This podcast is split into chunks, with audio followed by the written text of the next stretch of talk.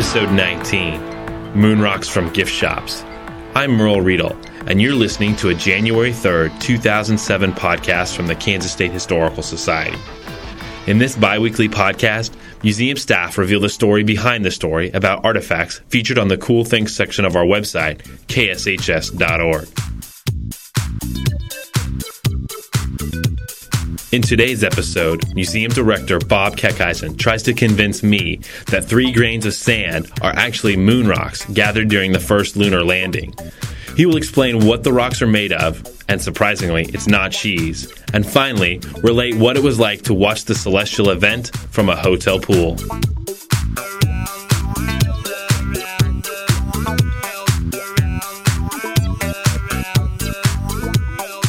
I'm talking to Bob Keckeisen, Museum Director at the Kansas Museum of History. And Bob, I'm going to ask you a couple questions about some uh, moon rocks we have in the collection. Okay. And um, first, you want to just kind of describe what the moon rocks look like? Because, I mean, it's more than just some rocks, right? Yeah, this is actually an assemblage that we received from the governor's office. Um, that's who it was originally presented to. And actually, when we say moon rocks, they're more like moon chips more than anything else. They're um, kind of like cinders. They're more the size of maybe like driveway gravel, mm-hmm. and they are set in a plastic hemisphere which is attached to a presentation plaque um, that was um, given to the state of Kansas when the Apollo 11 mission landed on the moon. They took with them four inch by six inch flags of each of the 50 states. And then when they returned to Earth and brought samples of the moon rocks with them, uh, these little chips were put in these lucite hemispheres. They made little mounts with them, mounted it above the flag, and then President Richard Nixon presented those to each to the governors of each of the states. Mm-hmm. So our governor at the time, Robert Docking, uh, received uh, this assemblage of the moon rocks and our Kansas flag, which had flown to the moon. Uh, that was presented in a White House ceremony in December of 1969. These rocks were um, gathered near the Sea of Tranquility. How much water is in the Sea of Tranquility? Um, I'm just I'm just kidding. No, okay. there's, there's no water. what uh, what are these rocks made of? Well, the moon rocks, basically, the ones we have are um, kind of a combination of a crystalline rock, uh, glass, and what's called breccia. And breccia is kind of a sedimentary rock. It, it's more of a term for um, rock fragments that are um, a conglomerate of other rocks that are that are held together with, um, you know. Um, I don't know some sort of um, substrate. I don't know what you would call it, but anyway, uh, I'm not a I'm not a geologist. I don't know. Yeah, I'm just. Do you think you think you is like similar? Would you find similar material on Earth? Yeah, you could. The, the, the sedimentary rock, this breccia, and the crystalline rock, you will find similar things, yeah, on Earth. But um, these, uh, there are, I think, some indications that um, um, the structure is similar, but you know, the exact difference, I really couldn't say. Okay. Um, on May 25th, 1961, uh, President Kennedy made the following statement. I believe that this nation should commit itself to achieving the goal before this decade is out of landing a man on the moon and returning him safely to the earth. Because it's a little fuzzy. Um, you, can you summarize what it was he said? Um, uh, what and why did he have this? Uh, why did he state the goal in there? And why was this goal important to American presidents? Well, at the time, um, we were involved in the space race with the Soviet Union, and this is also the time of the Cold War, and there's a, lot of competition between uh, the United States scientific community and the Russian scientific community. Um, at this point in time, the Russians had already beaten us into space. Uh, they launched Sputnik, first satellite in 1957. They had put the first human being into space, Yuri Gagarin, in 1961. So basically, the Soviets are kicking our butts mm-hmm. in space. And uh, this is a time when uh, we in the United States felt like we you know should assert ourselves in the space race, and Kennedy felt that we needed a big goal. You know that uh, just putting another person into space wasn't going to do it. So you know he makes a statement Again, this is in 1961. He says by the end of this decade, so he's giving this country less than nine years to get somebody on the moon, which is which is pretty incredible. But I think there's also, in addition to just the competition with um, the Soviets, I think there is something to be said for sort of a visionary, inspiring goal, which is what you know a good leader does: gives people goals and and says this is something we want to achieve, and that big picture, that big idea is important. Um, not too long after, uh, probably in the next year, I think it's 1962, uh, Kennedy gives a speech at Rice University, and he said, "We choose to go to the moon." We choose to go to the moon in this decade and to do other things not because they are easy but because they are hard. You know so you know setting that big goal and saying this is something we can achieve. It gives the nations you know something to focus on something to pull together with. And um, you know I think it's a, it's it's an admirable thing for a leader to do. Mm-hmm. Uh, the crew of the Apollo 11 mission collected these fragments. Um, what was the Apollo program, and how did it differ from some of the previous programs like the Mercury program and the Gemini program? Well, the Apollo program actually started in 1960. A lot of the, the space programs overlapped with one another a little bit, and Apollo was the one that eventually took missions to the moon. But uh, the manned space flight started with the Mercury program in 1958, and their goals, you know, got increasingly more complex. Uh, the the Mercury missions were essentially to put a spacecraft up with a crew and put it into orbit. Um, to kind of take a look at how humans performed in space, and then probably most importantly, recover the crew and the spacecraft afterwards. Um, it was just designed for one person to fly in, and there were 10 crewed flights in the Mercury program. That lasted until about 63.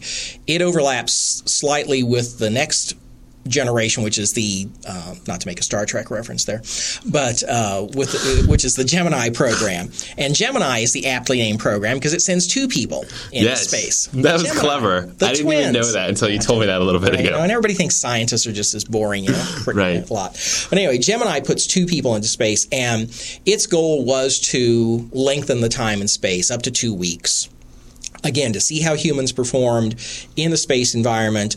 Um, Gemini was designed to rendezvous with other orbiting um, vehicles, and that was going to be important because you know they were planning the missions to go to the moon, where you would have to have both the lunar module and the command module. Mm-hmm. And there were um, 12 separate Gemini flights, crewed flights that went up, and that lasted until about 66. And the Apollo mission or Apollo program had started before Gemini ended. As I said, Mercury, Gemini, and Apollo will kind of overlap one another to some extent. And Apollo's goal was to put a man on the moon. Um, it was to carry out scientific exploration of the moon and to try and develop some capacity, you know, to actually to work on the moon. Um, there were 12 Apollo missions. Um, the first Apollo mission was the really tragic one where uh, the three astronauts died in a fire mm-hmm. on the on the uh, launching pad. Right, the rocket the rocket didn't get off. never got pad. off the launching pad. In fact, it was um, I think it was actually only named Apollo one later, um, but. There were 12 separate Apollo flights. Not all went to the moon. Uh, obviously, you know, Apollo 11 is the first one to make it to the moon. Um, seven were actual moon uh, missions to get people to the moon. Six made it as I think most people uh, have heard about Apollo 13, which is the mm-hmm. the uh, Apollo mission that didn't make it to the moon uh, because of the uh, mechanical malfunction they had about halfway. They had to go around the moon, slingshot around it, and come back. And uh, all three astronauts did return safely. Uh, but you know, a really tense time for the Apollo program. But then they went up through Apollo 17 uh, with the last moon landings coming in 1972. In addition to 1 million people at the launch site, an estimated 6 million people viewed the July 20th lunar landing on television. Mm-hmm. Um, why were so many people watching? Well, again, in 1969, this is a huge deal. I mean, you know, we Kennedy has set this goal in 61. Uh, the space program really captured a lot of people's imaginations. Um, you know, I was uh, 14 at the time of the moon landing in 1969, and I remember as, as a young boy just being fascinated with the space program. A lot of my friends were, and it was just you know the thing. I mean, uh, right now, you know, when a shuttle launches, sometimes you know I think a lot of people don't even read about it until the day afterwards, or maybe when it lands. Oh gosh, there was a space shuttle up.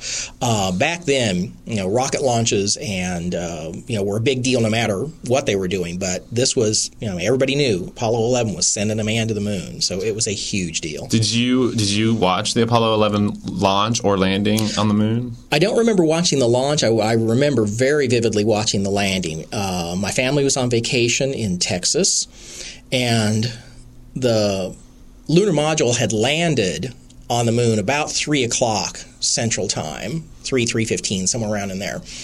But the astronauts didn't get out of the module until about six, six and a half hours later. And I remember we don't even remember where we were on vacation, but I remember my brother and I were swimming in the motel swimming pool, and my parents had the TV on, and they promised us they would call us when they broke in to, to talk about the, the astronauts coming out of the module. And I remember, you know, Dad stepping out on the balcony of the motel and saying, you know, it's getting ready to start. And we raced in and, you know, sat on the edge of the bed in the motel. Mm-hmm. And that kind of grainy picture, you know, uh, of Neil Armstrong walking down and, uh, you know, saying his, you know, famous, you know, that's one small step for a man, one giant leap for mankind. It was, it was just gave you goosebumps. It was, yeah. it was just a very vivid memory for me. That had, to, I mean, that's just that had to be a really mm-hmm. interesting experience. I mean, at that point, you would have I don't know. I would have thought anything was possible yeah. after. My goodness, you, you put a man on the moon. Yeah, it really was. It was inspiring. It was. Uh, I remember you know watching it, and the uh, broadcast ended, and they went to the news or whatever it was afterwards, and walking outside the room onto the balcony and looking up at the moon and, and thinking, knowing that there's somebody standing. There. There's two guys up there. Yeah. It was so surreal just to sit there and think, wow, there, there's people up there. I was. It was um, you know, just unlike anything else I'd experienced. Mm-hmm. Okay, well, that was then. And mm-hmm. now in 2006, um, 2006, construction began on Spaceport America in the New Mexico desert. Um, this project is sort of a private venture to facilitate uh, uh, space travel. Do you think that this is the future of space travel now? Will people be uh, is it, is it going to be reliant on private industry? Will people be purchasing moon rocks uh, from the gift shops? well, I don't know if they'll actually be purchasing moon rocks because I think you know travel to the moon is obviously incredibly complicated. You know, the no one's been back to the moon for you know well getting close to 40 years now. Uh, I think it's so complicated that I think the future of space travel may well be in private hands. Um, I can't ever see it being like a tourist destination, and maybe I'm just one of those people that you know, ah, you know, man will never fly, and ah, that'll never happen. But I think the technology advanced so quickly, and you haven't seen. Um, the same type of advancement in the last few years that you did early on in terms of technological advancement. Uh, you know, I, I, liken this to when people first started flying in airplanes. I mean, you, you figure people are flying, you know, open cockpit biplanes in the First World War, mm-hmm. to, you know, 19 teens. Well, by the 1940s, you know, some 30, 40 years later, people are, you know, traveling in commercial aircraft fairly regularly. Mm-hmm. And within 50 years, it's, you know, a pretty common practice. Well, you know, sending a person into space is still a huge deal, and I just can't see that that's going to become something that you just go down and you know plunk your credit card down and say, "Hey, I want to go to the space station." Mm-hmm. I do think it's going to happen though, but I do think it'll be more of the adventure travelers, the people that you know just have more money than well, I shouldn't say more money than sense. I'd like to go up in space. I, I like to think I'm sensible, but uh, but I do think it's going to be one of those things where it's just going to be sort of an adventure travel for people that are exceedingly wealthy. Uh, but I do think there's a role for private industry in space. Yeah. Uh, finally, some skeptics uh, here at the museum, um, namely myself, uh, doubt that these rocks came from the moon. They, I, think the rocks were gathered from a parking lot in the Arizona desert. What do you have to say about that? Well, I think um, you can probably discuss this at your lunch with Elvis and Marilyn and uh, John Kennedy. Uh, but well, we uh, will. It was top yeah, of the list. No, there's there are a number of people who believe that all of the moon landings were faked. And all you have to do is get on the internet and, you know, type in, you know, fake moon landing in any search engine, and you'll get hundreds of hits. Um, there was a Gallup poll about five years ago that said up to 6% of the United States uh, population believes the moon landings were faked. Really, 6%? Um, That's 6%. like pretty substantial. Yeah, that to... works out to millions of people, yeah. actually. Um, and statistically, I think, you know, you can almost get 6% of people to say almost anything, but still, I think it shows that there's a significant uh, um, distrust maybe of government and the space program and anything else out there. But it's it's been a, a popular theory for a long time. In fact, there was a um, movie in 1978 called Capricorn One. Uh, featuring one of your favorite actresses, Karen Black. Oh, yeah. Uh, and O.J. Simpson. So, hey, you know, Karen Black and O.J. Well, that's a, star, a stellar yeah, cast right there. Uh, but it wasn't a moon landing, it was a mission to Mars and they had all sorts of problems with it, and they couldn't afford to lose face, so they faked the landing on Mars. Um, and it's kind of a cheesy movie. But there's a lot of people that think that's what happened with the moon landing, that because of the problems with Apollo 1, the fire on the launch pad.